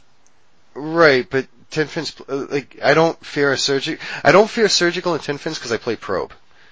You know, so like I know the surgical is there. I have two instant speed answers that go over the probe anyway. I mean, over the surgical anyway. Yeah. And, bes- and besides, besides that, I have the ability to make you discard it. Surgical doesn't really make it doesn't. What actually scares me out of Tin fins is extirpate.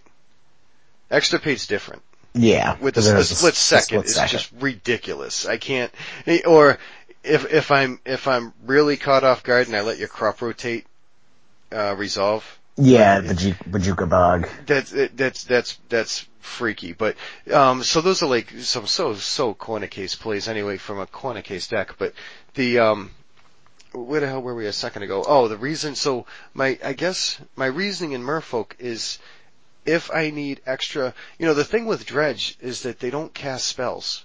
So like half the time my counter spells end up useless. No, oh, against Manaless Dredge, regular Dredge casts spells all the time. Force, cast they cast some spells. They No. barely cast spells. Force of Will is one of the best cards you can have against regular Dredge. Sure, for the LED, for the fa- you know, if you wanted to for the faithful Yeah, that's the thing is like if you it, counter spells are great against Dredge because if you can deal with the counter spell with the uh, faithful looting, the LED, the, The break, Return. the breakthrough, the dread return, if you can deal with those, they can't win the game. So that's Sure. why counter spells are one of the best things you can have against Dredge, which is very counterintuitive to anyone who isn't used to that matchup. Right. Um, and th- so it feels like surgical extraction is an extra counterspell against that deck. Yeah, if you want to look at it that way, but it's it's kind of the same way that uh, you know mental misstep would be good in that situation. It's just a free counterspell. Now the, the uh, here's oh god. I, besides the fact that most of my points are invalid. I'm sorry, no, no, no, no, no, down. No, no, no. I'm just no, but like as a little enlightenment thing, I started playing just after Mental Misstep was banned. What? I, I started playing Legacy just after Mental Misstep was banned. Oh yeah, exactly. You know, it, it's um You didn't miss much. no, I, no. As far as I heard, everybody was complaining because every deck, including Elves, ran Mental Misstep. yeah, exactly. The uh the other thing that was kind of it's it's weird because actually you know I was talking to somebody the other day I don't even know how the hell this came up maybe it was me and you or maybe it was no I think it was me and Tim um I started playing when Mental Misstep was banned and I started really getting interested in it when L- land tax became unbanned Oh yeah, yeah. I, I totally forgot that land tax became unbanned. I think that was was that last year uh it was during Innistrad during Innistrad. Okay. Yeah I think it was actually the release of Innistrad that actually unbanned land tax Mhm. A- and then I get all excited and let me see what I can, you know, mess around with this and boy, this is a terrible thing to do, but you know, like there's, uh, I do, I do still like that Painter Servant deck. There's, um, what the hell else was the land tax deck? There was another one that was, uh, Uh, what was it? Curse Scroll? Not Curse Scroll, uh, Scroll Rack. Scroll Rack was the first really big innovation with land tax cause, no, yeah, land tax scroll, scroll rack is, but I'm, ta- I'm talking about a specific deck, um, Quinn the Mighty Eskimo. wait, what? It's a land tax deck. Go on. Quinn the Mighty Eskimo. It's named after a Bob Dylan song. Okay. and it uses like scrying sheets and snow-covered plains. Okay. It's it's it's a it's an interesting deck. It's it's it's really, um, you know, because one like a lot of times when I use land tax, it's like a white control deck. It's not. It's it's obviously not as good as Stax, um, but it does like uh, like I'll do it with Isochron Scepter with Orim's Chant, and, and like that's I think that's one of the things that that comes from Quinn the Mighty Eskimo. You know what? yeah, I see it. I'm looking over it now. Okay, so yeah, so it uses like Isochron Scepter, Orim's Chant, Abeyance, Pain of Servant Grindstone, like we were talking about last week, Yep. uh, Scrying Sheets and Snow-Covered Plains. So land tax will get you Snow-Covered Plains, Scrying Sheets will draw you the extra card because it's a plains on top. You know, you can scroll rack and, so you get extra card advantage with it. Right. It's, it's, um, it's a cute little, it's almost like a prison, well, yeah, it's, I guess you call it a prison deck. Three copies of Karakas. It's obviously not as, uh, mainstream as Death and Taxes. Right. Which, which is interesting because the way it works, like, against the Death and Taxes deck, you like bring in your creature removal. This isn't a creature based deck. Right. It looks like it's just a, a way more control-y version of Death and Taxes. It has a lot of the same elements as Death and Taxes, but instead of going with, uh, you know, a, a hate bear type build that Death and Taxes does, it goes Yeah. for much more of the traditional old school control decks where it's all artifacts and enchantments controlling the game. Yeah, and this is like this is like a a uh, of course an older list of it too. Um, but like when they unbanned land tax, one of the things this is snow parfait. I started looking back at the old parfait builds, which which is just similar to this. So I'd, I'd use like Isochron Scepter or Orim's Chant. Um, humility's always been good, and that's one of the things that I actually didn't mention last week when I was telling you about the land tax pain a servant deck. Is that I always play humility with it too. So it actually you know, the funny thing about that is when when we were talking about it last week, um, that deck, even though I play Circle Red, Young Pyromancer can be ugly because they get more tokens than I do. But if I know it's a Young Pyromancer deck, I tutor up a Humility faster. You know, so it, it so now they're not going to get as many tokens, and eventually with land tax, I'll be able to Circle Red anything anyway. So Right, anyway, right. not not that not that like Pain a Servant land tax is a good matchup to fucking Blue Red Delver, but um. So yeah, Quinn the Mighty Eskimo. You know, you never heard of this deck before? Nah, the first time seeing this deck, pretty interesting though. Um, yes. Like when they started to unban land tax, I started to look into different decks that used it. And this deck actually, yeah, so the first page here doesn't actually have land tax in it. Yeah, I don't think it was unbanned at this point because it looks like this version of the list came out in 2007. Yeah, so that's definitely before land tax was unbanned. Um, so, but once they unbanned land tax, people started talking about going back to Quinn and like maybe it would actually fit in there with the scrying sheets and the snow covered plains. Right, yeah, I can definitely see that. I've never seen scrying sheets before. That's pretty interesting. Yeah, that's a weird card. I think I think the only other you know what I've seen scrying sheets in in modern uh Scrud. What?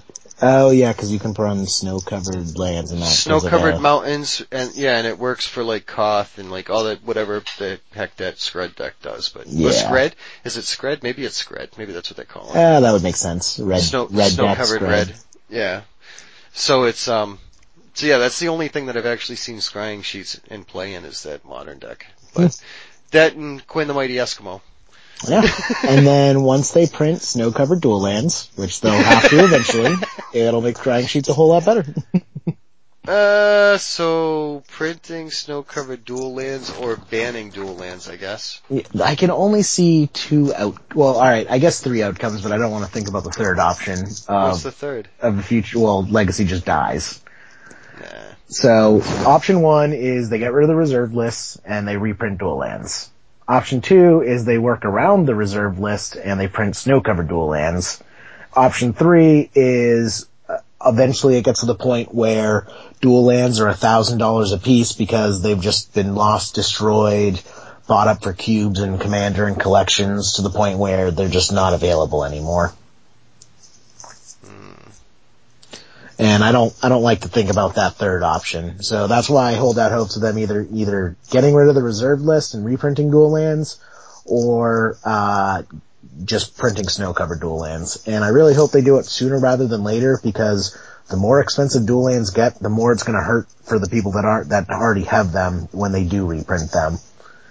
I'm okay with them reprinting dual lands because I got my dual lands for, you know, 25 $50 other than the most recent ones. But just this week, I bought a black bordered Tundra, and I'm right jeez. here. Yeah, I know, I know. What language? uh, Italian, not beta. I got uh, I got an Italian black border Tundra. Uh, That's Entertainment had a 20% off deal, Yeah. so I'm just like, ah man, 20% off is a lot. oh, let, let me let me ask you, Mr. Fight Club, did you end up ordering the chains of Mephistopheles? I did, I did.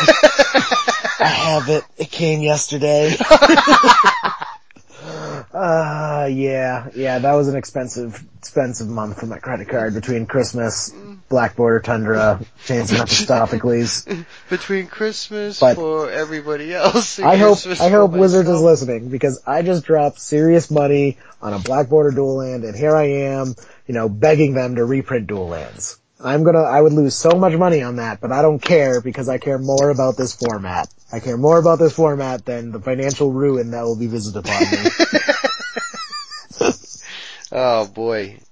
Um, jeez. So, so you think they're gonna reprint snow-covered dual lands in the last core set? Ah, I don't, I hope so. I, that's the other thing is like, there's a part of me that's like realistic me where it's like, that's probably not gonna happen, they're not gonna do that, that's crazy, and then there's the other part of me that's like, you can hope. You can hope. Just hold on. Hold on. So, jeez, I can't, I can't, I can't believe this is actually a conversation. But every time, I'm, I'm spreading the gospel because anytime anyone ever complains about the reserve list on Twitter, I just immediately post snow-covered dual lands. It fixes all problems. I should, I should just have that as like one of those like pre-typed out posts that you just copy and paste because that's how often I I'd spout it on Twitter. Uh, so, I guess now, all right, and and this is, I know this conversation has been had too. I don't believe I'm even having this conversation. The, uh, all right, so the reserve list was that they will not function. They will not reprint this card in its functional form, right?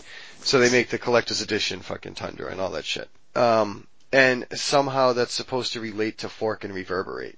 Because Fork is on the reserve list, but Reverberate was printed. Right. Uh, um, maybe I don't understand the question here.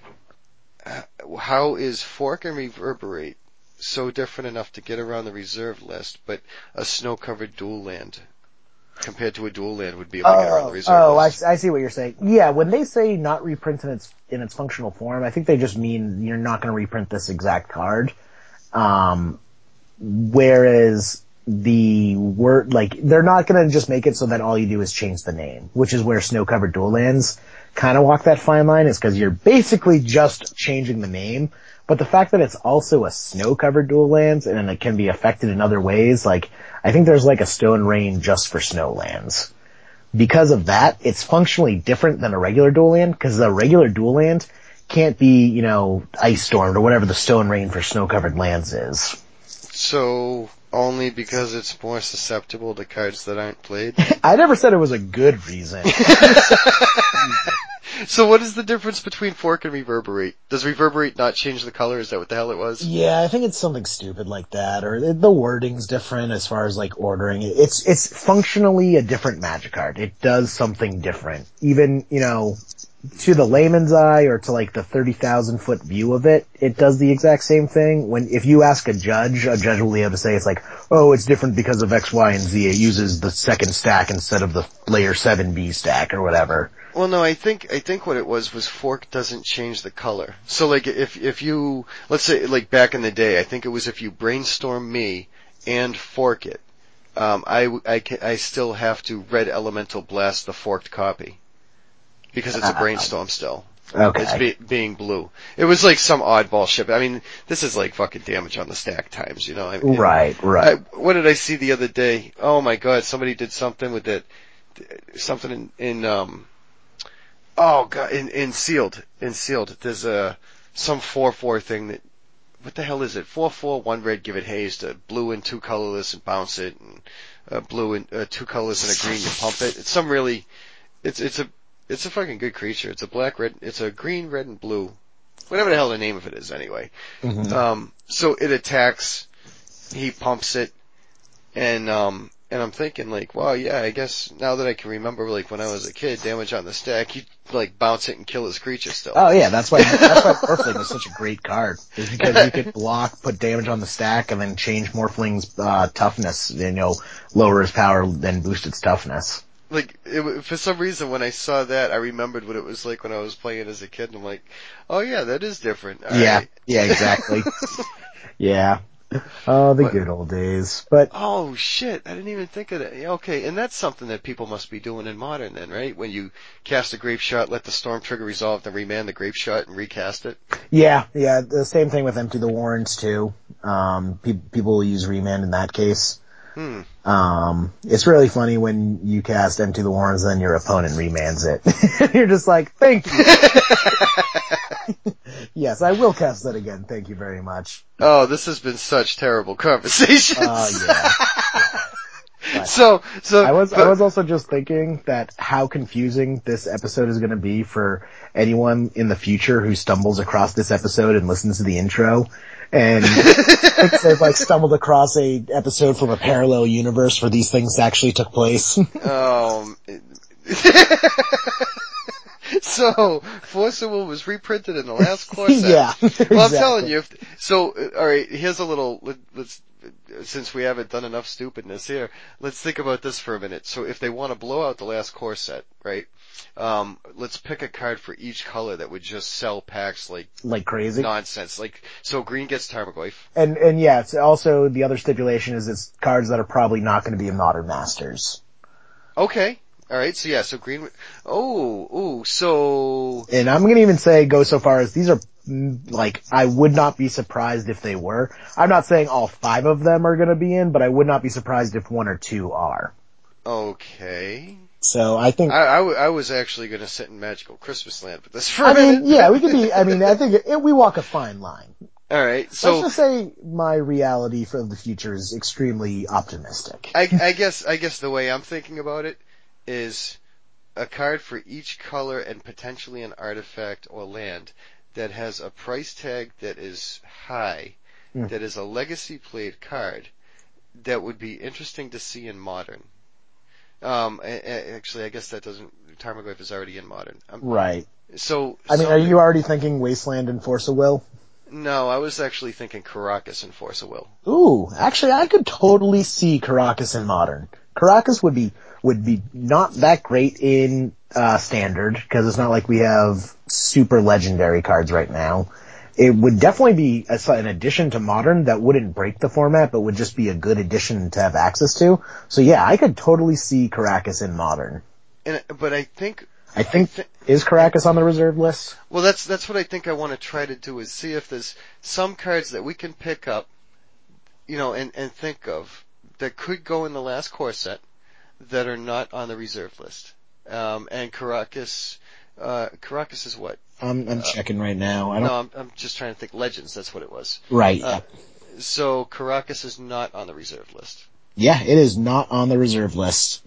Strangely enough, Karn Silver Golem is though. Well, no, you know what? You know what? The one, his the, oh, the one that I always love to see on the reserve list because it really makes no sense to me is demonic hordes. Yeah, yeah, exactly. Like, I guess they just really don't like land destruction. Yeah. Like, exactly. Yeah, um, yeah. So I could totally see Karakas seeing print in a standard set. all right. So, so on on on those lines, so a card of each color, maybe a land and an artifact that have a high price tag that would absolutely blow out the last core set. Mm-hmm. Uh, that may not freak out modern. Yeah. So Tarmogoyf for green, I think, is pretty obvious. I think I think we'd agree on that. uh, I think for black, Liliana. They already, Liliana of the Veil. yeah, they already said she's not going to be in Modern Masters. She's the promo for the PTQs, but that's not going to lower her price at all. And she was already rumored to going to be in the last core set, but wasn't because they didn't want to bust open Mono Black even worse than it was. So I can totally see Liliana being in the next core set. Really, not uh, Chains of Mephistopheles, huh? I mean, that's that's definitely reserved list. okay. All right. Oh, all I mean, so yeah, we were they would to never reprint Chains the of Mephistopheles because it's the most confusing card in the world. All right. I'll have to come back to black. Um. All right. So green Tarmogoyf, uh, blue Force of Will. Uh, I mean, for other, I would love to see it, but for other reasons, they just, they've already said they don't want a Force of Will type card in Modern. Yeah, they just want to keep banning cards to make it a turn four format. Yeah, exactly. Well, the thing is, is that Force of Will wouldn't really fix those problems. Force of Will wouldn't, the decks in Modern are already slow enough that you don't need a turn one Force of Will Right. to survive. So all Force of Will would really do is make those combo decks that much more consistent by giving them a better protection piece than they already have. Okay. So they would. I guess. Yeah. I guess they'd have to print Force of Will and then ban it. Yeah, so I mean, something like that. I mean, my my thought I- was yeah, I don't think they'd ever print Force Will in a standard legal set. They would just do it in a supplementary uh, product. Okay, my yeah, I guess my thought wasn't so much its impact on my modern. My thought was uh, where they would just blow out core set. Oh, packs. yeah, if they wanted to blow, yeah, definitely Force of Will. If they wanted to blow out core set packs. Um, I think a more realistic one for blue would probably be Snapcaster Mage, it jumps to my mind, but I don't just want to be doing the best of Innistrad here. Right. and I'm I'm trying to think of things that go a little bit further back that have a higher price tag. Yeah, I mean, Jace comes to mind, but they would never want Jace back in standard. hmm Um, maybe Intuition. Is Intuition on the reserve list? Let's Uh, see. no, I don't believe so. What was that? Mercadian Masques? Yeah, Intuition is on the reserve list. It was in Tempest. Oh, Tempest. Okay. Yeah, so Intuition, that's out. Um, uh, I guess Vendilion Clique, but that's probably going to be in Modern Masters too. Uh, okay, Clique would do it. In in which case, I mean, if we're gonna go Tarmogoyf then and Clique, we might as well go Bob for black. Uh, I would be, I would actually rather Liliana over Bob. I'm gonna say it. I think Liliana is more important than Bob these days. I mean, Hmm. I still see a lot of Lilianas. I don't see that many Bobs. I can't even remember the last time I sleeved up my own Bobs. Okay. It, it well, it's just it, since Treasure Cruise has been printed, no one wants to run Bob because Yeah. no one wants to take eight off of Bob. Yeah, yeah. All right. That's Like it was pushing point. it already with Force of Will, but now Treasure Cruise, like Mm-hmm. your converted mana cost is just way too high f- for you to be risking it. Man, is it, why can't I think of another blue card that gets played? or a black card. Um, I mean, uh, realistically, but they did just print it in Conspiracy, uh, Stifle. I think Stifle would have been pretty cool. Cause I think Stifle would actually be a welcome addition to Modern.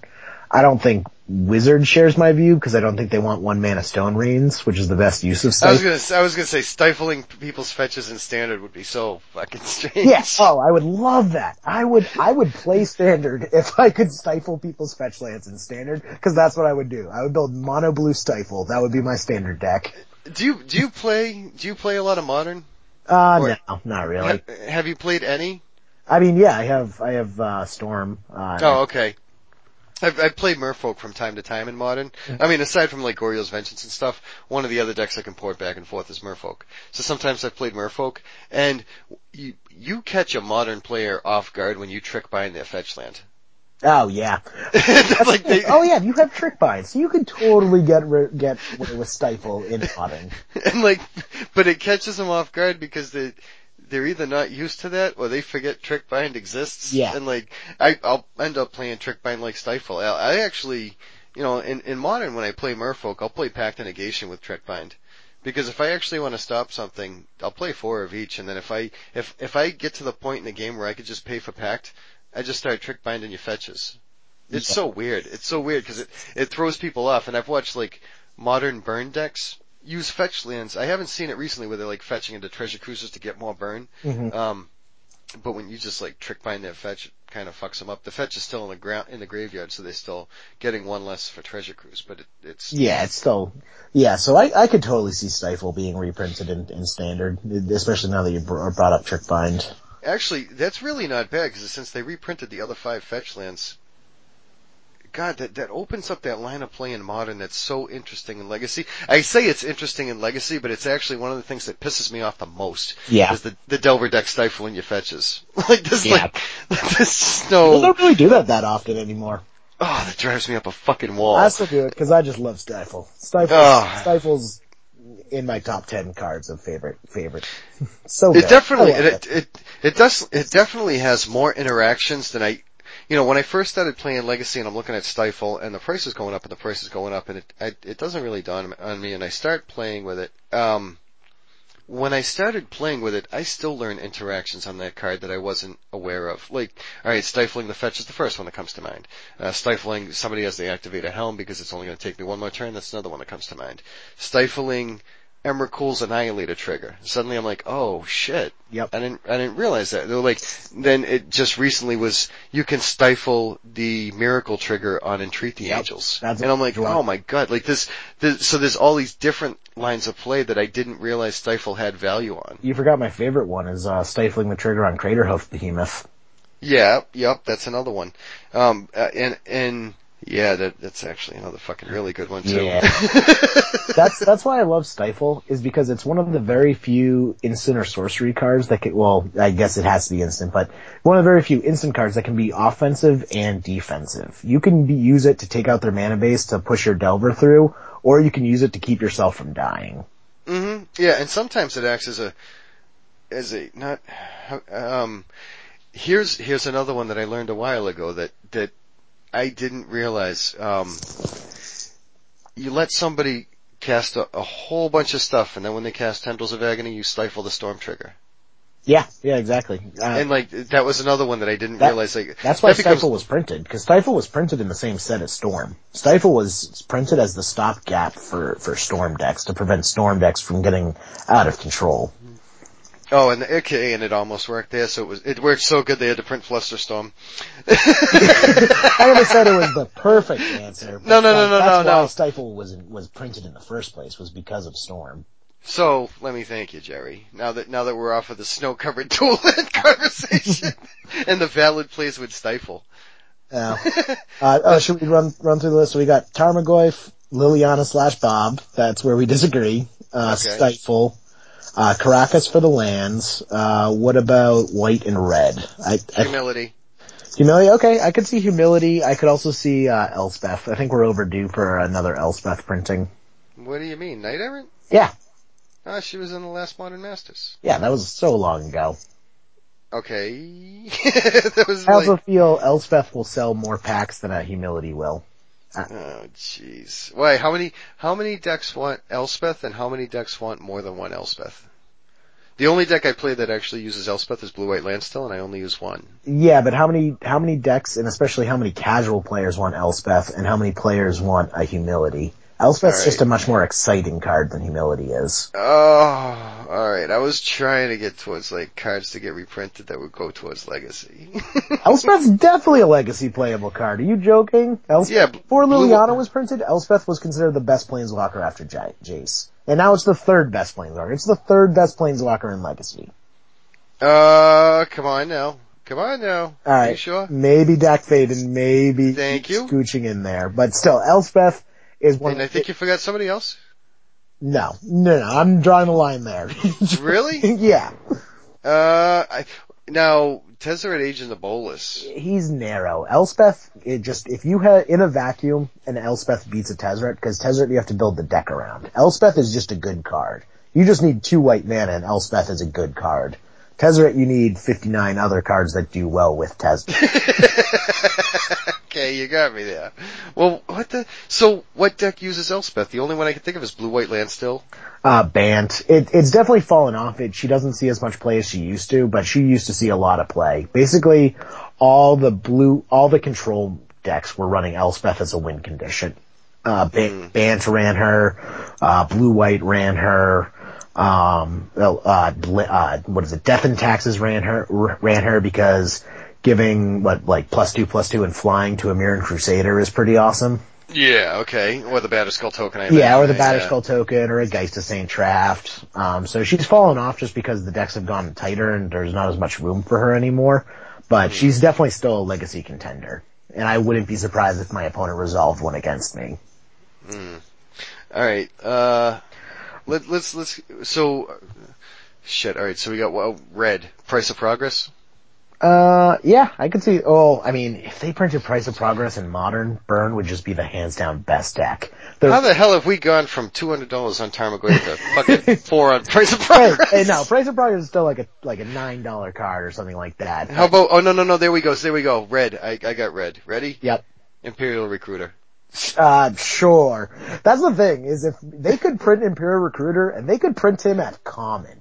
That's the thing. Like, Imperial Recruiter is just not a very good card. Like, you, if that was in standard, I guarantee you it would be common, maybe uncommon. But because it was from freaking Portal, it's a hundred and fifty dollar card.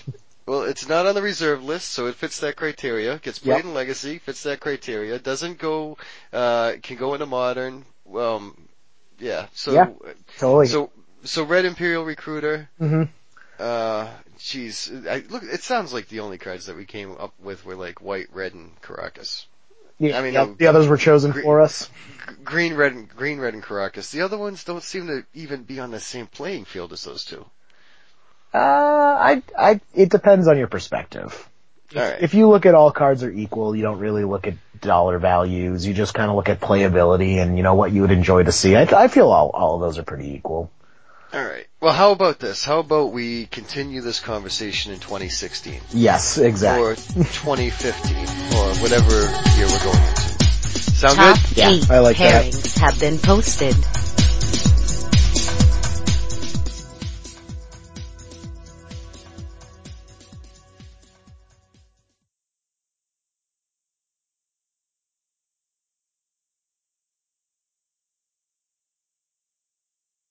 Uh, so anyone you want to scoop in the top eight tonight, Adrian?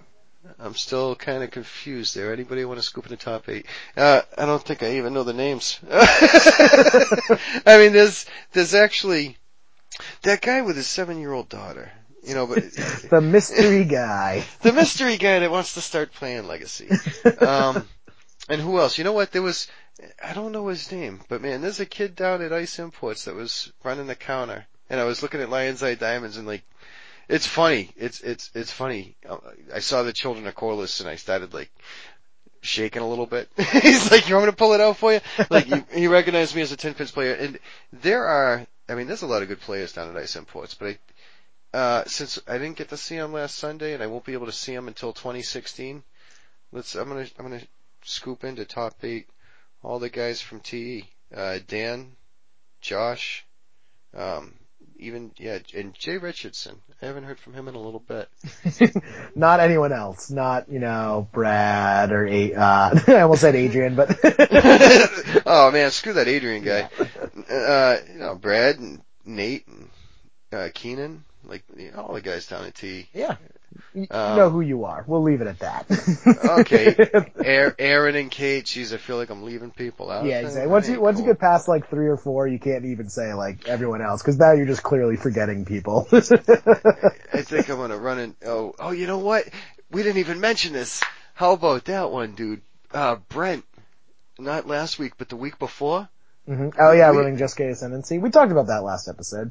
No, we didn't. I think we did. No, we, I know I wanted to, but no, no. I noticed in editing it never even it never even Oh, hit the, wow. didn't even hit the cutting room floor. Uh, well, we'll, So, we'll have to I leave that for next time. I'm, I want, I'm gonna scoop Brent at the top eight for playing a deck I've never seen before and making me play against it. That was sweet. awesome. uh, what about you, Jerry? Uh, I think I'm also going to be scooping into an entire top eight, so it looks like we got a top 16 this week. But, uh, last night I did a holiday cube draft with a bunch of the community members, uh, Slick Jagger, uh, JR, Paper Shaman, uh, bun- bunch of guys. Uh, so now I'm, now I'm going blank too because I made fun of you. I'm, I'm now getting the karma effect. uh, I'm, ju- I'm just I'm just giggling because I want to start dropping bomb sound effects for the name dropping. yeah, boom, boom, boom. Yeah. So I was just playing, playing with all those guys. Uh, it was an awesome time. Uh, you know, had a real good time. So I'm gonna be doing it again soon. So yeah, just want to scoop those guys in. Oh, sweet. And uh yeah, and I think I'm I'm I'm hoping in a couple of weeks there'll be a fucking sick ass scoop in the top eight, but we'll see what happens. Yep. And it definitely Ideally, even a little hint for the future. yeah. Um in the meantime, uh yeah, in the meantime, Jerry, I guess what what the I will I think I'll see you one more time at the end of 2015. Anyway, I'll see you New Year's Eve maybe. Um, as we really get ready to wrap this year up. It's true. It's true. Can't wait. Sounds good. Gonna be some good times. All right. In the meantime, guys, you won't see us until 2015. Yeah, actually, by the time this comes out, it'll probably be almost 2015.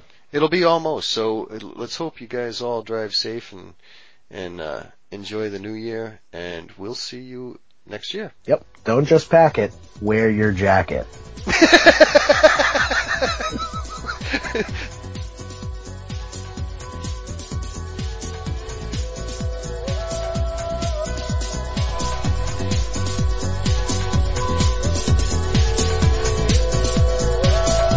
tournament is over and the store is closing.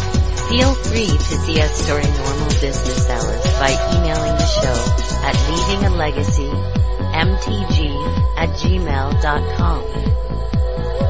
You can also find the host on Twitter with Adrian at Mathematrickster and Jerry at JMEE3RD. You can also join the Leaving a Legacy Facebook group to stay connected.